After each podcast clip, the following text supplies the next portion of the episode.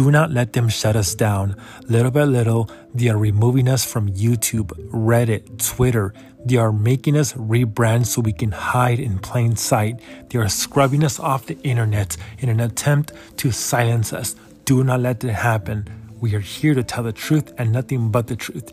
We will not stop doing this. This is our constitutionally protected rights, and they are forcing us into an obscure medium. Do not let us die. With your support, we can survive.